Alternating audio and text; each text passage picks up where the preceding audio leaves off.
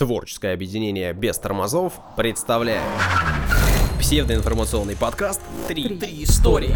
Три микрофона. Три ведущих». Три истории. Внимание, прослушивание шоу вызывает привыкание. Слушай подкаст Три истории. И не говори, что мы не предупреждали. Итак, это подкаст «Три истории». Сегодня мы поговорим о сне. О Диби Купере, И о преданности детским мечтам. У микрофонов Данил Антоненков. Дарья Лебедева. И Александра Нищук. Ну и это развлекательный и псевдоинформационный подкаст. Вы об этом, в принципе, знаете. И у нас э, сегодня десятый выпуск. У, Первый маленький юбилей. Поздравляю вас. Ну и начинаем? Отбивочку, пожалуйста. Десятый выпуск. э, Стартуем, как всегда, историей. Ну, в общем-то, наш подкаст только из них и состоит. Он будет таким же зажигательным, как наши возгласы по поводу этого сообщения. А вы да, как-то Дядь? не, не рады этому событию? Десять выпусков уже, вот десятый пишем. Да нет, я просто понимаю, что до настоящего юбилея еще 40. А почему? Ну, не знаю, мне кажется, 25 уже вполне себе Ну хор- ладно, красивая согласен. цифра. А я думала, 15. что мы каждый празднуем вообще. А Ну, так ведь и есть. Данил, э, начинайте первым, не будем тянуть. Э, Ваша история, я знаю, будет интересной. Не факт, но э, спасибо за доверие. Как обычно, ну не как обычно, а часто я рассказываю о человеке. Сегодня это будет Ди.Би Купер, и это не настоящее имя того человека, о котором я хочу рассказать, но его все знают только под этим именем. А речь пойдет о самом ловком угоне самолета за всю историю авиасообщений. Готовы, настроились. Э, Сейчас будет прям как сценарий, э, некая такая читка. Итак, в среду, это важно, 24 ноября 71 года, Перед Вечером днем, после обеда? да, сон для усталых взрослых людей, Мы но приглашаем. не для Диби Купера.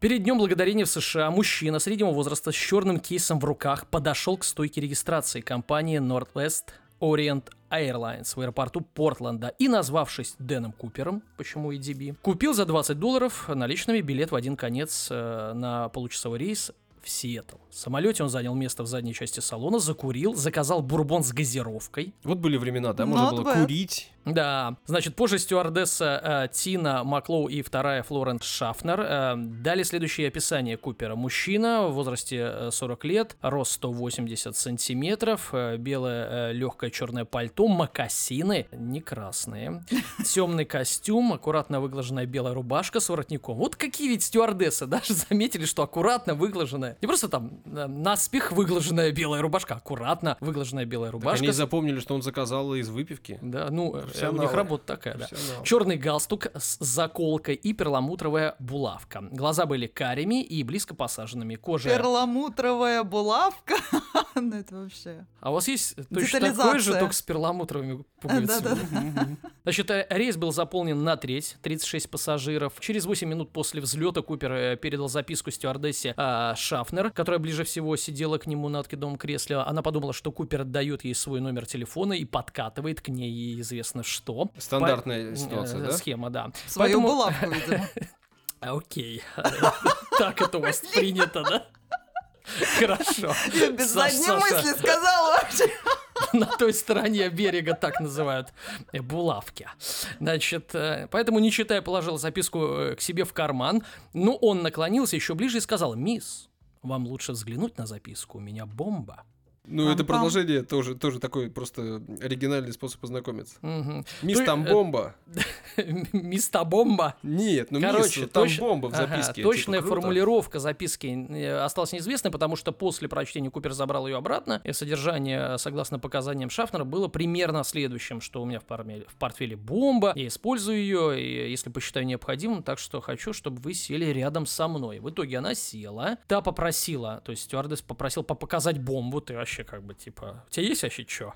По бомбу покажи. Ты предложение делаешь, да, а где без бомбы. Значит, он показал, да, открыл портфель, стюардесса увидела следующую картину. Значит, 8 красных цилиндров, прикрепленных покрытым такой же красной изоляцией проводам и большая цилиндрическая батарея. Ну, в общем, что-то похожее на бомбу. Она не специалист, взрывотехник, но поняла, Ну, во всех это- мультиках именно так бомбы да, выглядят. так и вы- и выглядит. Значит, закрыв портфель, угонщик попросил стюардессу передать пилотам свои требования, предоставить ему 200 тысяч долларов в 20-долларовых непомеченных купюрах, это важно. Два набора парашюта и а, также, чтобы самолет дозаправили, когда он приземлится в Сиэтл. Два Значит, набора, то есть у него был, видимо, это, или он схватил со стюардессой вместе. Это будет ясно позже. Знаете, Ага. кто эту роль испол- исполнил? Так, Тим? Рот? Нет. А в роли стюардессы Ну, Тим Рот? Леонардо Ди Каприо же, ну, по-любому. Ну, конечно, Не знаю, не знаю. по-любому. Хорошо. 180, а, по-моему, Дикап чуть повыше. Но он сидит там незаметно, А, ну ладно. Если ты про это. Смешно. Ну, в общем, э, стюардесса передала инструкции пилотам. Соответственно, пилоты сказали пассажирам, что по техническим причинам, естественно, чтобы не было паники, им нужно сделать э, посадку. Угонщик тем временем вел себя совершенно спокойно, уверенно, вежливо. Значит, одна из стюардесс даже призналась, что Купер показался ей довольно милым э, в поведении, совершенно не походил на вот эти стереотипные образы пиратов воздушных того времени, и что э, после, после вот этих требований он заказал второй бурбон и воду, то есть продолжал пьянствовать. One more, one more, да. полностью оплатил свой счет, что интересно, да, у человека. Ну, он Можете грабит позволить, что? у него 200 тысяч на кону. Ну он, да, да, он двадцаточками. Ну, в общем, такой был добряк. Значит, агенты ФБР собрали деньги для выкупа из нескольких банков Сиэтла. Ну, из, из одного 20 долларов столько, видимо, не набрать. 10 тысяч купюр по 20 долларов. Парашюты изначально хотели доставить с военной базы, не- э, базы неподалеку, но Купер их отклонил по какой-то причине. Что-то ждал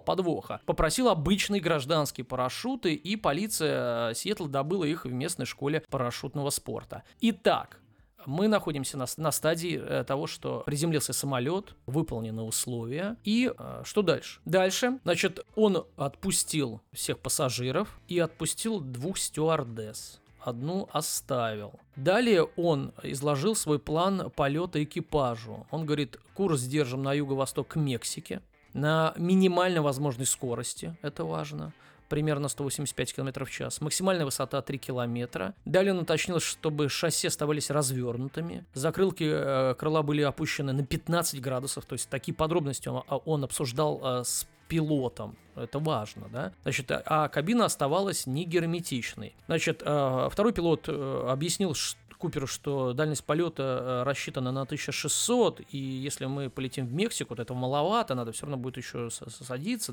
заправляться. Он сказал, окей, сядем, заправимся. Итак, ФБР были э, озадачены планами Купера и его запросом на 4 парашюта. Он за 4 парашюта захотел в итоге. И, соответственно, они думали, либо есть какой-то помощник на борту, либо он хочет спрыгнуть с заложниками. В общем, интрига. Далее непосредственно как бы э, само событие. Примерно в 19.40 самолет взлетел. Во время взлета Купер попросил э, одну из оставшихся э, стюардесс э, пройти в кабину пилота, закрыл за ней дверь. Уходя, она заметила, что Купер повязал вокруг своей талии что-то. Значит, а тем временем за самолетом Боингом тело 5 военных истребителей. Естественно, они следили, да, куда, чего, 200 тысяч э, Но долларов, про- про- баксов, про- как-никак. про- проблема в том, что, мне кажется, истребители не могут летать достаточно медленно. Они летают быстро, а если Они самолет делали, видимо, низко- ну, они как-то кружили, да, вокруг него их было 5. Значит, примерно в 20 часов, то есть через 20 минут после взлета, в кабине пилота вспыхнула сигнальная лампочка, указывающая на то, что был активирован кормовой воздушно-лестничный аппарат. Через систему внутренней связи самолета экипаж поинтересовался у, у Купера, не требуется ему помощь. Он сказал, что нет. Вскоре экипаж заметил изменение давления воздуха э, в салоне, а кормовая дверь была открыта. Примерно через 13 минут хвостовая часть а, самолета внезапно поддалась вверх настолько, что экипажу пришлось срочно выравнивать самолет. То есть что-то произошло в самолете. Через два часа, ну то есть они они же были заперты, да, то есть они не выходили. В кабине. что-то- Да, да, что-то произошло, и такие, ну ладно, летим дальше. Значит, они приземлились через два часа, и в хвостовой части был открыт трап все это время. Соответственно, агенты ФБР и полиция окружили самолет, вломились, а там нет никого. Ну, отсюда вывод, что Купер выпрыгнул, да, Поймай меня, если сможешь. практически. А теперь к расследованию. Вот выпрыгнул Купер, все вроде как свершилось. Э, подожди, тут должна быть музыка из Пуаро. Хорошо. И входит а мужчина. А нас не закроют? А кто, э, а кто нам подкаст Пуаро за, играет? За Тим Рот? Нет, там какой-то бельгийский персонаж. А у тебя в голове? Да-да-да, мы же не про аутентичного. А, Пуаро. все, я что-то уже... Ну ладно. я его представила лицо. Хорошо. знаю. Проведя обыск внутри Не самолета, придумала. агент ФБР обнаружили 66 неопознанных отпечатков, черный галстук Купера, перламутровый тот самый зажим, который понравился Даше, и 8 окурков сигарет с фильтром марки Релли. Значит, обнаружилось, что из двух наборов парашюта взял только один. У основного парашюта из оставленного набора две его подвески были отрезаны, то есть он взял парашют и еще с одним надругался, изрезал его как-то. Позже э, придут к выводу, что он именно вот этими веревками обматывал, Себя. видимо, ну, э, э, э, себе приматывал, э, значит, сумку с деньгами. Да, Тут и уже Дэвид су- Копперфильд прорвал. Да, то есть, значит, пилоты всех пяти военных самолетов сказали, что ничего не видели, и, и впоследствии выяснилось, что вообще-то в это время, когда вот как раз Трап открывался. т- не трап открывался, а через 13 минут после открытия трапа, когда пилоты заметили резкий подъем хвоста, когда ну, самолет потерял а, некую устойчивость, им пришлось их выравнивать, э, сделали вывод, что он именно в этот момент прыгнул. И как посчитали, да, посмотрели, что именно в этот момент пролетал самолет в облачной зоне, а даже, даже грозовой. То есть шел ливень, и, естественно, военные самолеты ничего этого не видели. Значит, естественно, вычислили примерно район поиска, все стали прочесывать, вот как в фильмах с собаками, с людьми и с другими Ну, я представляю, да, персонажами. да. Да, и... э, Такие паузы э, делаете, наверное, ну, какой-то томите на что-то там будет еще интересное, важное. Томите, как в духовке, да, 180 градусов, э, Тушит. 40 минут, да, буду тушить. Тушите, да. Да, да, да. Значит, все прочесали, и как э, докладывают, что поиски были настолько тщательными, Даша. Вы думаете, в этой истории никто не умер, да? Ну, мы надеемся. Мы шутим, обычно и у меня. У меня же не бывает бессмертия Ну, истории.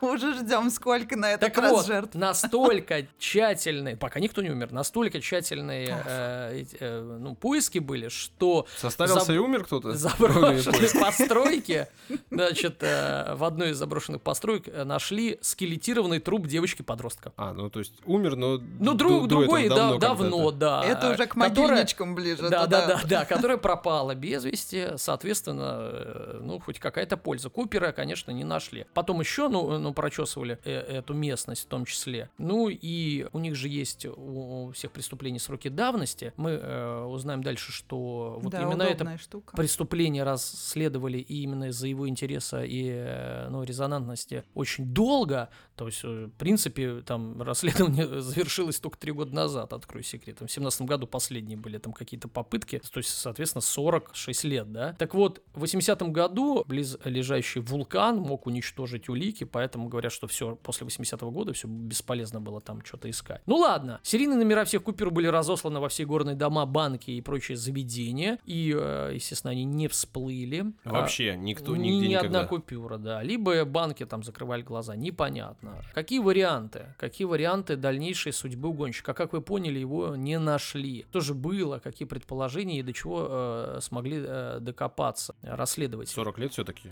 Да, значит, через три недели после угона в редакцию газеты «Лос-Анджелес Таймс» пришло письмо следующего содержания. Три недели, да, э, скажем так, свежо предание. Я вовсе не современный Рубин Гуд. Несчастью, для меня э, осталось, мне осталось жить лишь 14 месяцев. Угон самолета был для меня самым быстрым и выгодным способом обеспечить последние дни своей жизни. Я ограбил авиаком- авиакомпанию, потому что э, считал такой шаг романтическим или героическим. Ради подобной глупости я никогда не пошел бы на такой огромный риск. Я не осуждаю людей, которые ненавидят меня за мой поступок, не осуждаю тех, кто хотел бы видеть меня пойманным и наказанным, тем более, что этого никогда не произойдет. Я не сомневался, что меня не поймают. Я уже несколько раз летал на различных маршрутах. Я не собираюсь залегать на дно в каком-нибудь старом, затерянном в лесной глуши городишке. Не подумайте, что я психопат за свою жизнь. Я не получил даже штрафа за неправильную парковку. И вроде бы, да, как признание. И вроде и мотив понятен, вот, э, поступка. Но нет, э, вскоре разные газеты приходят подобные письма валом. Ну, люди... Ну, как если ис- истерия называется, да, когда люди начинают подражать или всплывают, или просто так люди точно. Я, кстати, недавно только смотрел фильм какой-то французский, ну такой легенький на, на один вечер, поэтому я вообще не помню его название. Фильм Там на один бывшие, ну да, бывшие муж и жена угнали Хорошо, вместе самолет как раз. Но в итоге все равно они за вот этот весь путь, э, за всю эту сюжетную историю, они столько совершили преступлений, столько всего там наугоняли, ну как обычно это вот придумывается, что все-таки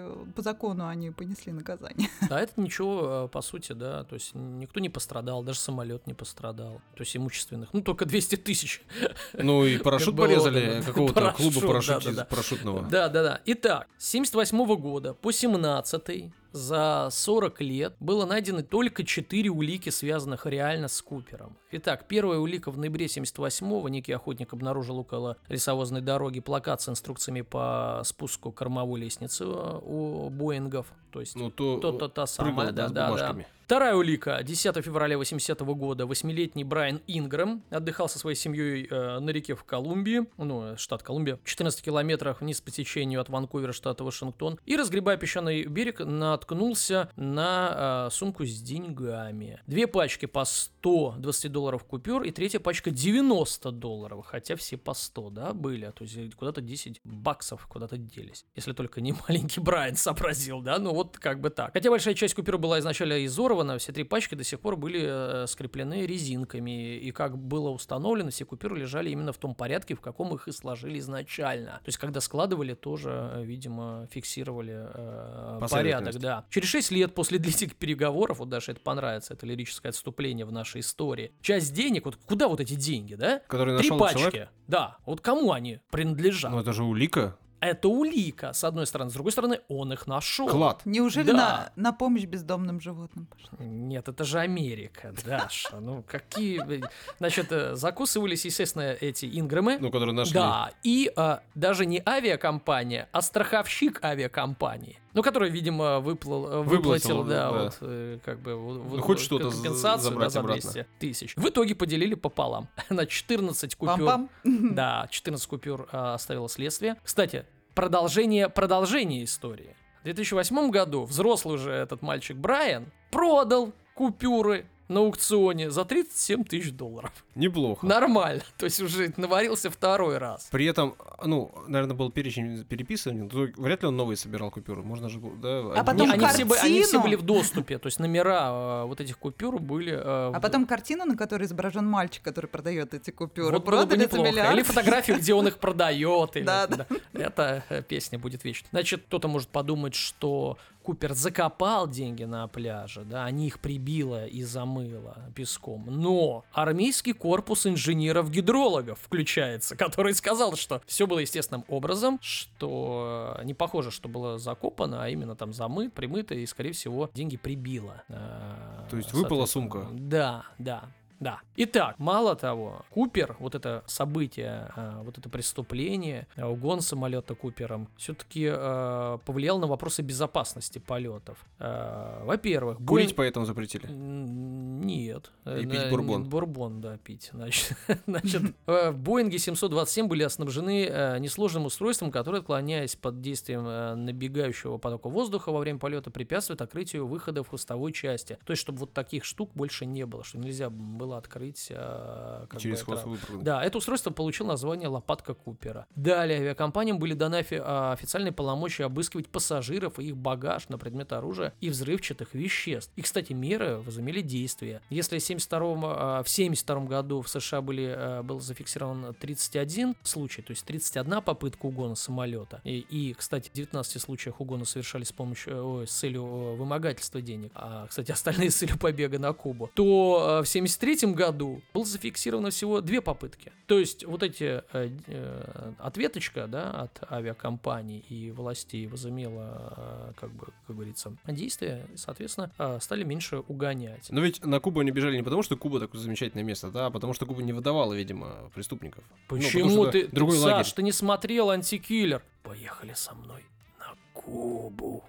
Не помните? Да не, ну на Кубе хорошо, я знаю много людей, которые туда долго стремились и добравшись, остались, в общем-то, довольны. Да нет, но я просто к тому, что отовсюду, что по рядом, оттуда тебя обратно дадут очень быстро и легко. А с Кубы не отдавали, потому что Кубе... Кстати, надо успеть туда съездить, пока Лагерь там двойной. э, хоть как-то колорит еще сохраняется, пока там совсем все американским не стало. Рекомендую зимой. Там Ну, зимой, логично, летом. да. А, возобновлялись не раз а, расследования, и а, почему? Потому что современные методы появлялись. И вот а, в ноябре 2011 года было объявлено, что на галстуке а, нашли частицы алюминия и чистого титана на галстуке Купера. О чем это А свидетельствует? это свидетельствует о том, что в то время, в 70-х, э, доступ к титану широко имелся только на химических предприятиях и металлообрабатывающих заводах. И Купер мог быть химиком или металлургом. Симпсон. Да, Ну, там бы все четыре парашюта ушли на одного Симпсона. Значит, в январе 17 года а, было объявлено, что на галстуке также были обнаружены уже другие частицы редкоземельных минералов, такие как сульфид церия и стронция. В 70-х годах такие элементы применялись в разработке сверхзвукового Боинга. Она была свернута до а, угона за год. И а, предполагалось, что Купер, возможно, работал, скажем так, на Боинг, да, в компании Боинга. Итак, что мы имеем? Э, Долгую историю. которая, да, которую я сворачиваю, да. Очередной сценарий. Мне кажется, наш подкаст бу- будет полезен киношникам. В общем, кто это, непонятно. Он мог быть и бывшим ветераном, он мог быть и работником Боинга. Он был левшой точно, потому что зажим для галстука был защелкнут именно так. Или он был очень умный, застегнул с другой стороны. Да, возможно. Чтобы все подумали. Он назвал э, деньги э, не долларами, а вот э, там negatable American currency, то есть это э, свободно обращающаяся американская валюта. И такие словесные обороты выдавали в нем некоренного э, жителя Америки. И люди вообще... А акцента не было, то есть стали предполагать, что он, возможно, из Канады. То есть, э, то есть вот эту всю историю 40, а уже 49 лет так вокруг все ну, исследовали, что уже, соответственно, шансов что-то новое найти невозможно. Но последнее, что я хотел сказать, что через год, 50 лет, как товарищ Купер, никого не обидев, заплатив за бурбон, а, мило пообщавшись э, со стюардессами, присвоил себе э, 200 тысяч денег не лично кого-то, а властей. Продолжим запись нашего подкаста. Я буду вторым сегодня. Подождите, а мы не в впервые. прямом эфире? Нет. Нас, Обман. нас критикуют. Я думал в прямом эфире каждый раз. Так волнуюсь, как будто прямой эфир. Нас критикуют даже за то, что мы вот эти все эти привычки радийные свои тащим в подкастинг. Ну, вот эти все э, радийные. А какие? Это действительно лишнее. Вот, вот. А что, надо материться? Нет? Саш, иди на... А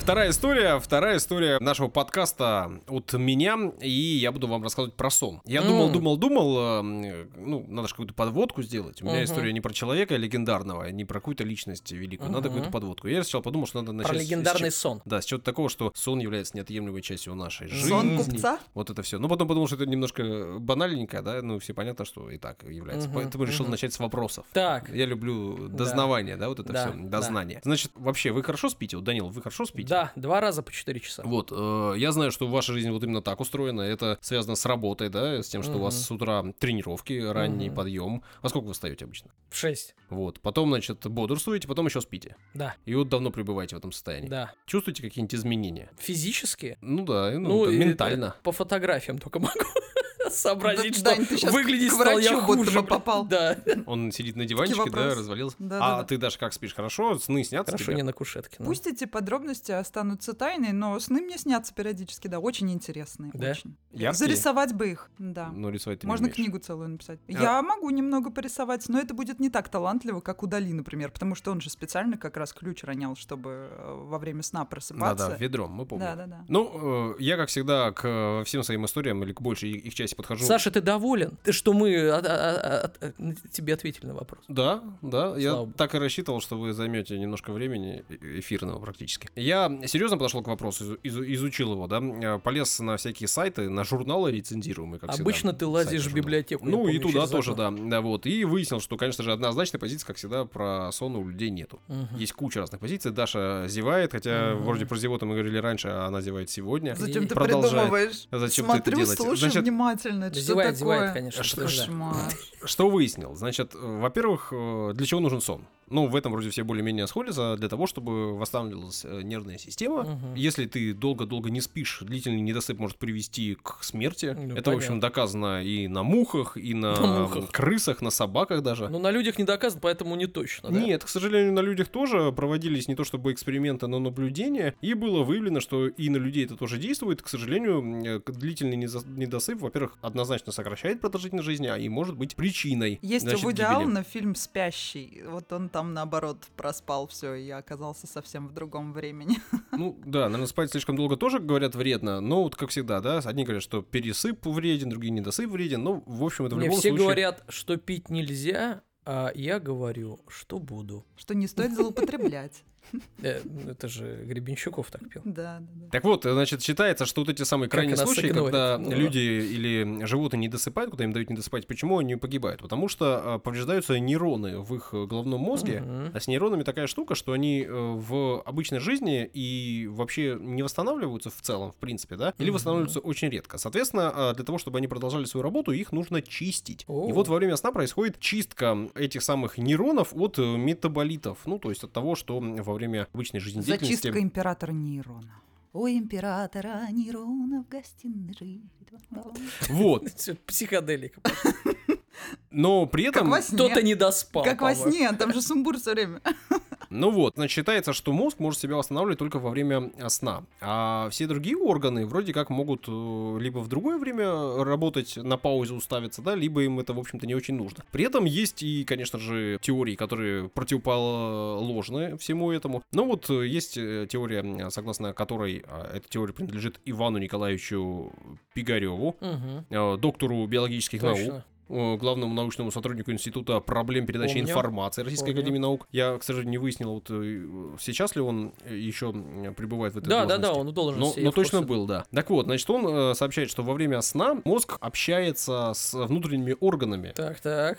Каким образом? проводит некий опрос и настраивает их при необходимости. Опрос. Да, при этом есть очередность С этого самого- открытыми ответами или надо выбрать из четырех? Ну вот, Опрос вот, какой? Вот, для каждого органа свой опросник, и Так. есть очередная очередность очевидная. Значит, если ты, значит, спишь там, скажем, по 4 часа, то Так. твой мозг успевает только некоторые органы опросить, Опросить. а некоторых до некоторых не добирается Ничего постоянно. И себе. он не может добраться до а вторые последних. четыре часа он опять заново те Да, же... да, А, потому что он не может добраться до последних, не пройдя первые. Ну, Беда. такая, такова теория. Поэтому надо спать минимум 8 часов, чтобы Беда. всех прошли. При этом Опросить. он считает, да, ну, в, в А рамках своей можно теории- всех опросить? Ну да, А, можно, наверное, но попросите свой мозг об этом зайти с другого конца, так сказать. Он считает, значит, что взаимодействие происходит во время стадии медленного сна, но во время стадии быстрого сна мозг работает сам с собой. При этом быстрый сон это как раз та фаза, в которой нам сны снятся. И вот в этот момент он работает сам с собой. А мозг. почему называется быстрый? Есть какие-то Ну, он, он же также называется еще молниеносный? парадоксальной фазой сна. Вот. Вот, Я парадоксальной. ждал этого. Да, ну, э, Наводил тебя на мысль. При этом э, и сон сам по себе меняется за время нашей жизни, и меняются его вот эти самые фазы, точнее их продолжительность этих самых фаз. Так. Ученые, которые, значит, в сентябре 2020 года опубликовали свою работу в журнале одном В из... сентябре 2020-го? Да, То есть на днях? да, именно так. Если вы слушаете это в сентябре 2020, то на днях, по-моему, 18 сентября они опубликовали, то есть эм, совсем-совсем, так сказать. А Считается, что в период времени от 2 до 3 лет происходит изменение сна, э, и связано это с тем, что э, человек меняется в этот момент. До этого необходимо произвести настройку первичную нашего мозга, и э, пр- происходит, э, значит, рост синапсов, связей между ними, очень таких налаживающихся и важных. И практически, так как он до этого этих самых связей не было, все выстраивается заново. А вот после этого, значит, времени возраста, вроде как уже первичная настройка произведена, и дальше нужна только доработка, которая происходит и на протяжении всей нашей жизни. Неиспользуемые связи разрушаются, а выстраиваются новые. Но при этом, значит, если э, ребенок маленький в, пребывает в быстрой фазе сна около 50% своего э, времени, да? В смысле? 12 часов, да? Нет, ну если человек... А, в смысле из сна, все, я понял. Да, 8 часов Мгм, спит, то 4 часа это быстрая фаза Дети сна по 12 то, спят. ну, Мгм. вот, значит, 6 часов, то к 10 годам э, этот показатель снижается в 50, э, в два раза, до 50%. Мгм, Вот, а в мгм. 50 лет, например, составляет всего 15%. То есть снов э, старики э, смотрят меньше, чем дети, да?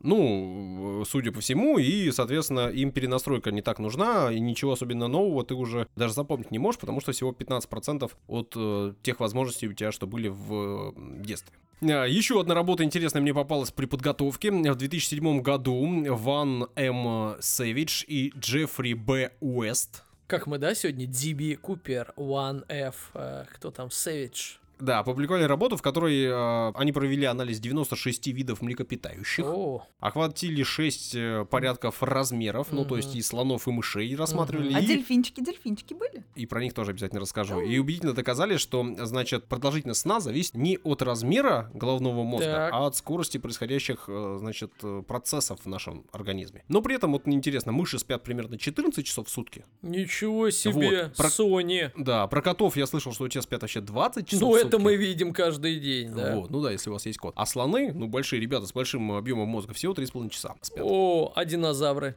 А динозавры неизвестно сколько спали, и об этом сложно судить. Вообще про динозавров мало чего нам достоверно известно, и очень часто происходит Подождите, речь же о млекопитающих. Ну, они изучали млекопитающих, потому что динозавров нынче не очень много вокруг бегает. А ученые любят на достоверных... э, Нет, если про. Динозавры- динозавров неизвестно, мой сын не будет слушать В смысле, подкаста. они яйца высиживали? Как- каким? Я об этом имею. Ну, динозавры не млекопитающие, это Ну, понятно. да. Но... э, Я о том и говорю. Ну, могу я спросить про динозавров? Чтобы вас сын заинтересовался, Конечно. нам лишние слушатели Про нужны. слонов тоже пойдет, Если он может включить уже приемник, в смысле Да. плеер подкастов, Мгм. то он нам подойдет. А Что про дельфинов вам интересно? Есть у Конечно. меня информация про дельфинов. Они э, есть такое понятие, называется однополушарный сон. Вот они этим самым сном и развлекаются. У них спят, спит лишь одно полушарие всегда. И спят они эти самые полушария по очереди. А второй вырабатывает планы времени. по захвату мира, да, как в одной из серий Симпсонов, когда там дельфины захватили весь город, А воинствующие. У дельфинов такое дело, что они так раз млекопитающие, они же не рыбы, им нужно, во-первых, дышать под водой, а для этого нужно всплывать периодически. Даня, расскажи в следующий раз про восстание дельфинов, пожалуйста. Это одна из моих любимых историй. Обязательно. Дельфинам э, нужно периодически всплывать, а также им нужно постоянно двигаться, потому что вода э, штука такая, которая тепло поглощает быстро, и им нужно двигаться, чтобы согреваться. Ну и у дельфинов еще э, во время бодрствования, или точнее во время сна... а, Так, бодрствование или сна? У дельфинов всегда во время сна... Глаза оди- смотреть. Один глаз смотрит, а второй закрыт. Ну, то есть О. э, м, противоположный тому, который мозг отдыхает. Если спит правая половина полушария, Ну, правая, такой вид, конечно, да, устрашающий. Заныриваешь такой на глубину. Смотришь, мало того, что дельфин это здоровая рыбина, которую легко перепутать с акулой, уже страшно. А потом приглядываешься, один глаз открыт, а второй бодрствует, на тебя смотрит. Вообще Да, же. и Ну, это он удобная двигается все время, всплывает. То есть не очень-то и понятно, спит он или не спит. Да. Ну, э, если проводить исследования, подключать мозг э, к, там, к осциллографам, то понятно, когда он спит, Нет, когда то не есть спит. подожди, он спит и всплывает Он двигается все время, он всплывает, и именно на поэтому у него... автомате, типа, да? Ну, одной половиной э, мозга. А, работает. Да. Я просто вспоминаю себя. Я когда очень много тренировался и плавал, я ночью тоже плавал. Э, Спишь такой себе, а мышцы... э, что такое мышцы? Мышцам подается эле- электрический сигнал, они сокращаются, и так, далее. так как движение, вид спорта циклический, их очень много, и такой спишь, спишь, спишь, хоп, так рукой, бам, туда. Потом еще, в общем, будил Так всех вообще, соседей в общаге. Что удивительного, есть вообще А руки вот дергались. болезнь, которая связана вот с этим вот Я хождениями во сне. Нет, я имею в виду вообще, что в этом ничего удивительного нет, что э, человек может двигаться также во время сна, например. Значит, если продолжить говорить о э, терминах, я вас уже познакомил с термином однополушарный сон, О. я познакомлю вас с еще одним термином. Александр? Интересным, да. Называется он инертность сна. О. Инертность сна. А значит, что это такое? Вообще, это переходный феномен сна и бодрствования, э, характеризуется низкой э, возбужденностью и снижением когнитивных способностей и функций. Значит, ощущается он э, как сонливость и как слабость, такое недомогание некое, да? То есть ты проснулся, и вот эта самая инертность сна у некоторых минуты длится, а у некоторых до 4 часов. Да, есть такие персонажи. Вот я, кажется, такой персонаж. Мне- Да. Я первые 3-4 часа чувствую себя, ну, зачастую прям Ну, разбитым. с другой стороны, это неплохо так а, отмазываться, да, ты, ну, типа, что плохо работу делаешь, а что ты там меня не слушаешь? Да, ой, инертность сна просто. Ну, как-то отмазки обычно эти нигде не работают, э, особенно в нашем случае, да, да и вообще в любом. Вот эти ученые, на чью работу я наткнулся, они исследовали пилотов всяких и э, людей. У нас подложка новая. Я, я понял. Инертность сна. Хочешь с этим бороться? Я думаю, что все с этим э, так или иначе сталкивались. Как с этим бороться? Оказывается, с этим можно бороться с помощью будильника, точнее выбора мелодии будильника. А, я Ой, у думал, меня сейчас иголок. идеальная просто мелодия на будильнике. Какая которая- же? Не знаю. Неужели Фредди Меркури? Я так плавно из-за этого. Я помню, значит, стояла одно время э, композиция Мьюз. Пугачева. Resistance. Вот это вот просыпаться. Ах, ты- какой был Да, мужчина. вот- Чет-чет. А какой? Это? Да, Мьюз они именно об этом пели. Значит, исследования показали, что тип звука, который люди устанавливают в качестве будильника, серьезно влияет. Это прям уже доказано. Но при этом работает это примерно следующим образом. В журнале Plus One, э, это такой журнал рецензируемый, и в котором э, многие ученые выкладывают свои работы, публикуют. При этом там и физику можно, и да. биологию, и все, что вас угодно узнать. Так вот, значит, показало отсутствие какой-либо существенной связи между инерцией сна и звуком будильника. Однако, анализ данных показал, что звук, который оценивается участниками как мелодичный, Так. показывает значительную связь, положительно влияет на сокращение инертности сна. То есть, если вам мелодия кажется мелодичной Ну, то есть и русский рэп красивой, не включаем, да? если он вам кажется мелодичным и красивым, то для вас, лично для вас, это будет работать. А мне, скажем, русский рэп этот конкретно не покажется мелодичным, и одна и та же мелодия на нас с вами будет работать А, по-разному. хорошо. А кому покажется русский рэп мелодичным? Ну, не знаю, много людей, которые слушают русский рэп. Я вот всю свою юность слушал с большим удовольствием даже сам там чего-то рот раскрывал в микрофон. Вот. Мне тогда казалось, что это очень мелодично. Ну и сейчас даже так Я кажется. воздержусь от комментариев, пожалуйста. При этом, э, значит, вам кажется, что, ну, это все равно неоднозначно как-то. Но есть и однозначные вещи. Лучше всего, ученые так говорят, э, статья в Plus One, что подходит для подъема розовый шум. Что Э, это? розовый шум, что это такое? Значит, это так называемый мерцательный, затухающий звук. Очень да. красиво звучит. Ну, например, это шум вертолета подобный, да, розовым. Или, говорят, сердцебиение, тоже розовый шум. Вы сегодня такие милые, перламутровая булавка, розовый шум. Что Так дальше? вот, если, значит, на э, включить розовый Есть шум, еще коричневая нота. включите, если розовый шум, не включайте. с громкостью 75 децибел и с э, постепенным нарастанием сигнала, то инертность сна сократится. Знаете, это вот полезный совет. э, Ничего себе. 75 децибел, это значит громкость э, примерно соответствующая живому офису, то есть не слишком должно быть громко это все орать. Считается, что в обычной квартире городской до 40 децибел У меня уровень меньше. звука, который соответствует тишине. Пока вы не пришли, было тише. Даша. Да, давай без подводок. Нет, не могу. Ты просто меня обвиняла, что это, что плохо. Я- Нет, при- пус- зачем пускай, они нужны? пускай э, капитан делает как э, надо. Прошу. Лучшая подводка Где лучшие подводки? у У нас Саши в в клубе. клубе. Сегодня я расскажу во многом мотивационную, скорее всего, историю о преданности детским мечтам. Э, И вот Ну, я не могу без вопроса. Вы Давай. о чем мечтали в детстве тогда уж, если вы об этом? Так, сейчас вопросы задаю я. Я мечтал стать э, олимпийским чемпионом. Серьезно? Сбылось? По плаванию? Ну, вы стали чемпионом, рекордсменом мира. Ну, мастерс, но все равно. вообще ни о чем. Ну ладно, вон Фина висит. Но вас. если брать глубже, то, конечно, космонавтом, милиционером. Ну, Вы действительно хотели быть космонавтом? Абсолютно. Ну, в детстве там. Я думал, я таких людей не знал. А Детский садик. знаю. Мечтал стать адвокатом как-то даже. Потом понял, что преступников обелять ни о чем. э, Хотел стать прокурором. Подумал, что все, все уроды.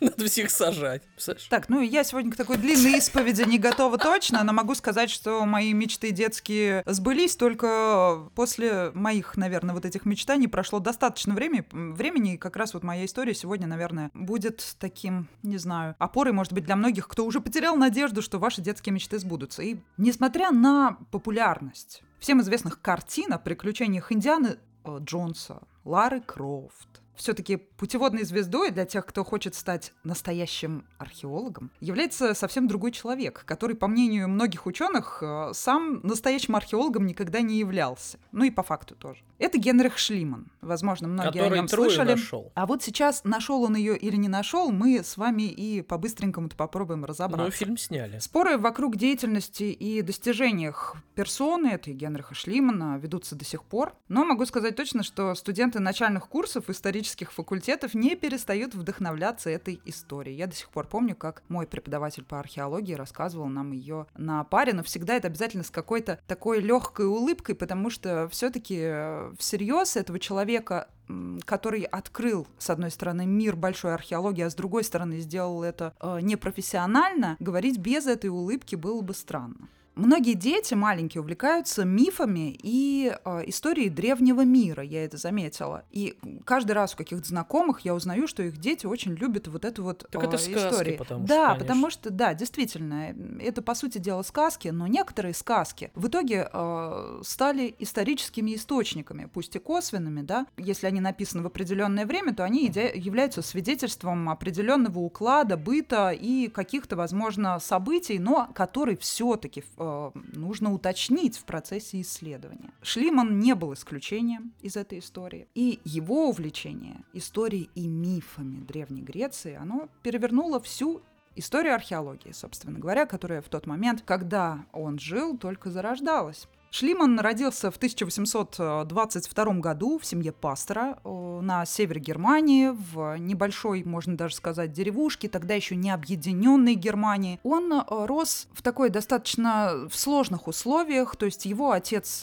мать у него рано умерла, отец у него пил, в какой-то момент он завел любовницу, которая тоже, ну, дети, понятное дело, он был не один в семье, многодетная а, семья, он тяжело это переносил. Когда завел любовницу, это очень интересно. Это не так важно, поэтому я не изучала этот вопрос. Это важно. Да, и в действительности, как пишет сам Шлиман, что увлекательно, то есть это, как я люблю рассказывать о персонах каких-то неоднозначных и многогранных, этот человек был с невероятной памятью, склонностью к языкам, то есть он знал э, около 15 языков в итоге, и он как-то выбился из этой семьи просто-напросто. И самое смешное, что и забавное, что он сам о себе писал, то есть все основные источники по Генриху Шлиману это его автобиографичные ну, так себе. такие э, статьи, то есть да, он, он очень много приукрашал и привирал, все это такое было по-детски. И он как раз-таки в Остальное своих воспоминаниях пишет о том, что когда он был совсем мальчиком, ему отец подарил книгу о Трое, о древнем городе Трое, многие знают о нем. И он подарил ему эту книгу, естественно, с красивыми картинками, и впечатлительный мальчик увидел все это так, и по его собственной легенде, придуманной им, он сказал, что когда-нибудь он вырастет и Трою откопает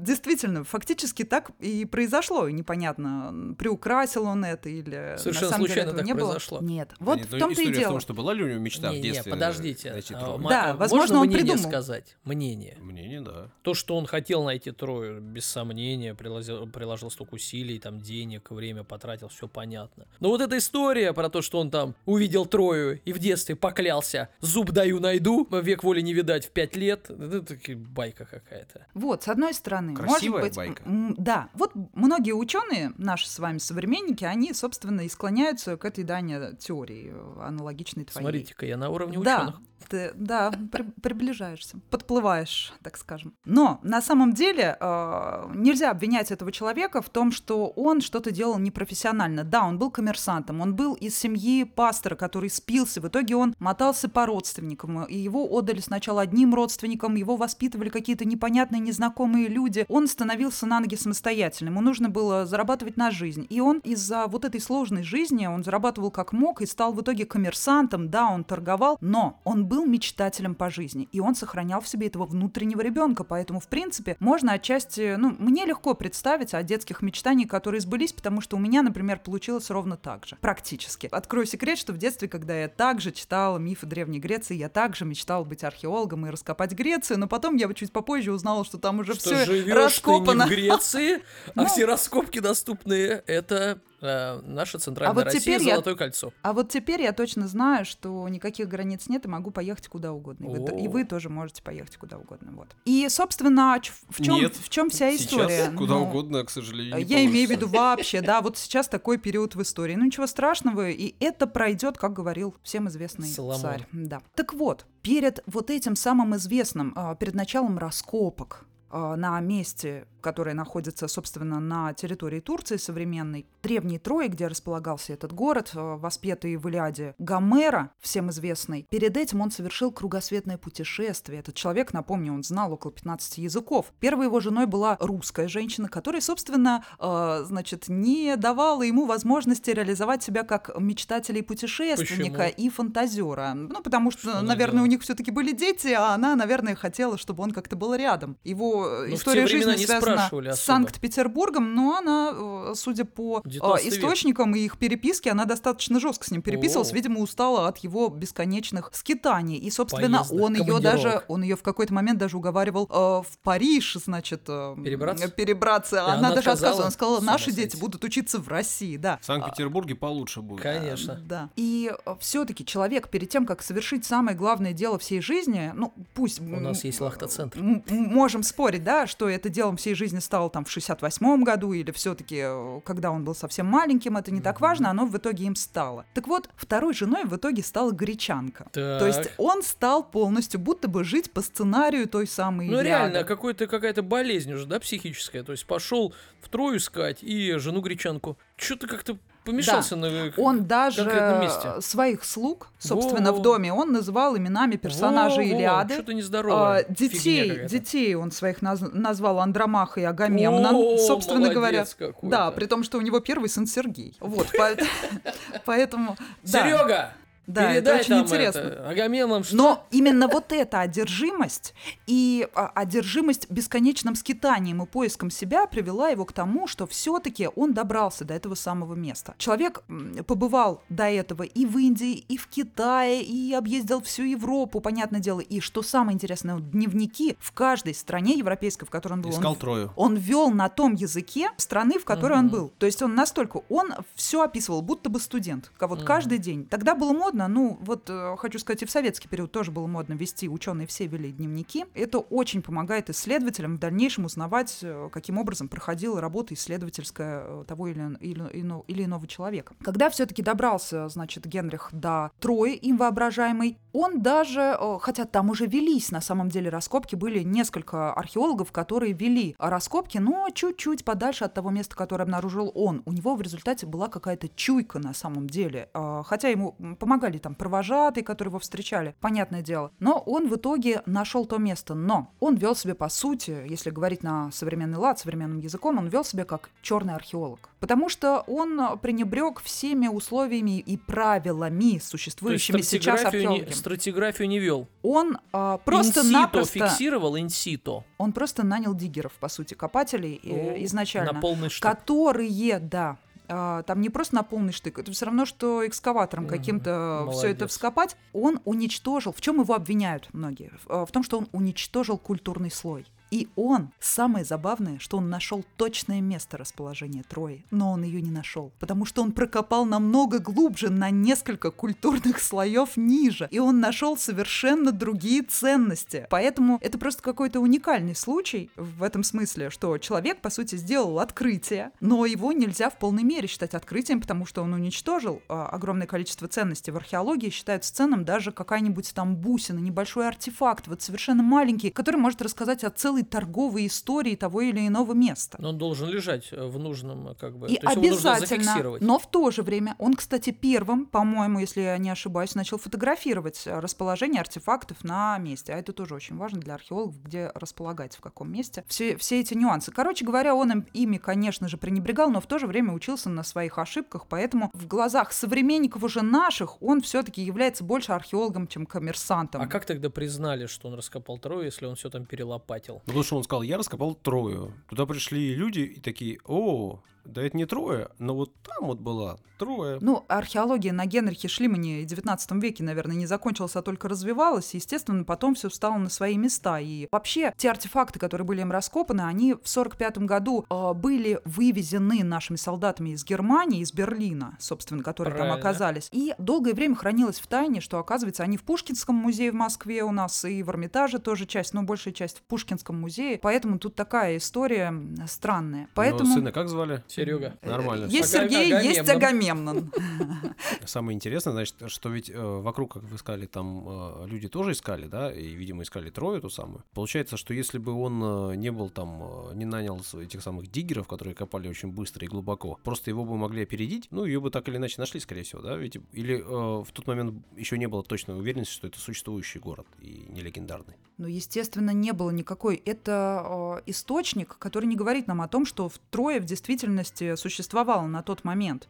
То есть и была ли Троянская война, это до сих пор остается вопросом. То А в том, что Трое существовало, вопроса нет. Подождите. Теперь, Подождите. теперь, благодаря ему, Да. как бы, да? Я об этом спрашивал вас. Но эта работа в дальнейшем, после него еще там работало огромное количество археологов, которые восстанавливали по крупицам и уже вели там по всем правилам раскопки. То есть, а он был первым. Он был первым, действительно, он был одержим этой идеей. Вот э, одержимость, она движет людьми, а они все рыли вокруг, а он нашел нужную точку. Да около. Вот вопрос. Если по легендам, мифам нашли существующий город, когда-то Троя, то по Гомеру э, наверняка э, можно найти Атлантиду. Атлантида существует? Ну, ты уж совсем сказочек начитался, И конечно. подождите, это Гомер. Так э, множество же людей ищет Атлантиду, и просто уже куча претендентов. Уже нашли штук Нет, 10. ну, нет, но если куча претендентов, э, а, просто уровень моря же всегда менялся, Мгм. из-за истории человечества менялся, и какие-то поселения уходили под воду. Кстати, на, по поводу уровня моря. Он настолько, Шлиман, был одержим вот этой идеей найти именно ту самую Трою, которая описывалась в Илиаде Гомера, которая была написана столько веков назад, что он не учел, что береговая линия с, э, с течением времени меняется. Но при этом он тупо веря своим мечтам, что все так, как описывал Гомер. И то вопрос Гомер ли, да? Ну, допустим. Old school рулит. Да-да-да. А, И а, он все равно убежденный вот этим. Его вот именно вот эта упертость, возможно, где-то она такая детская, она привела к открытию, по сути дела. Ну, вот в чем дело. Он, не учел даже Он этого. допустил ошибки, но если бы другие ученые, те самые, если бы другой ученый, не допуская этих ошибок, начал бы исследование, он бы ее не нашел. Вот вы об этом, да? Почему? Нашел бы наверняка. Ну, слушайте, я все-таки с тобой никто история... не согласится никогда, понял? История, сос- история сослагательного наклонения не приемлет, поэтому получилось так, как получилось, и, возможно, долго бы ее еще искали, вот и все. А там сокровища прямо и так далее, все это в итоге было найдено, и он откопал более глубокий слой. Вот в чем вопрос. Не трое цена, это для него была цена троя. Для археологов важно все, а он докопал на несколько культурных слоев дальше, вниз, куда бы археологи, возможно, бы как раз в том веке уж точно он опередил свое время. Они бы туда не дошли. Вот в чем вопрос, вот в чем ценность этого исследования. Надо верить в мечту и идти к ней. Да, Саша, А верь е- в нее Поверь и в иди к ней. мечту, А если, поверь. а если у вас не было мечты в детстве, то придумайте ее. То найдите ее, схватите достигли. и не отпускайте. Три истории рассказано. В очередной раз э, говорю я в этой части нашего подкаста. В очередной раз э, напоминаю, что если вы нас слушали, и если вам понравилась какая-то история, то не ленитесь, поставьте нам лайк, э, поставьте нам классик или еще что-нибудь. Ну или напишите, чего не хватило. Не хватило ли вам каких-то фактов или еще чего-то. Или напишите, что хотели бы услышать. Да, не Или факт. допишите факты, которые вы знаете лучше нас. Да, не факт, что мы расскажем ту историю, но будет интересно, если вы нас где-то поправите. Действительно, ваша активность нам будет весьма-весьма полезна. Так что вы не сочтите за то, что мы клянчим, ну, просто. Ну и да, оттягивать э, грядущее завершение подкаста не будем. Скажем дружно «до свидания» или по очереди. Пока-пока. Пока. До свидания.